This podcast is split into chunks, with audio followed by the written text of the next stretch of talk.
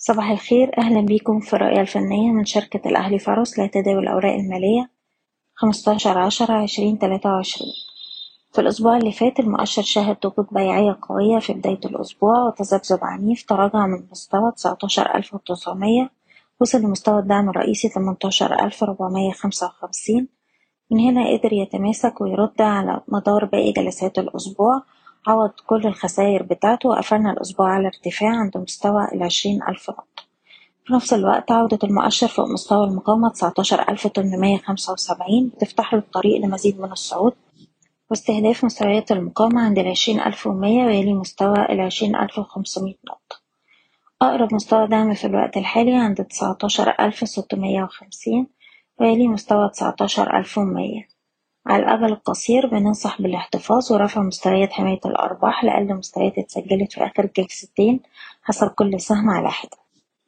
وبالنسبة للأسهم نبدأ بسهم أبو قير. شايفينه مازال بيستهدف مستويات الواحد وسبعين والتلاتة وسبعين جنيه. ونقدر نرفع مستوى حماية الأرباح لأقرب دعم عند الستة وستين جنيه.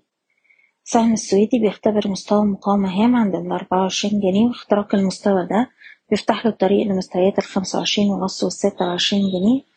أقرب مستوى دعم عند الاتنين وعشرين ونص ويلي مستوى الواحد وعشرين ونص.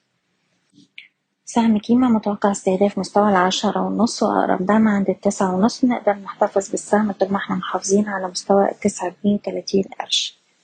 سهم إيبكو للأدوية بيستهدف مستوى المقاومة عند الستة وتلاتين جنيه واختراق المستوى ده هيفتح له الطريق لمستوى التسعة وتلاتين جنيه. أقرب دعم عند الأربعة وتلاتين ويلي مستوى التلاتة وتلاتين جنيه.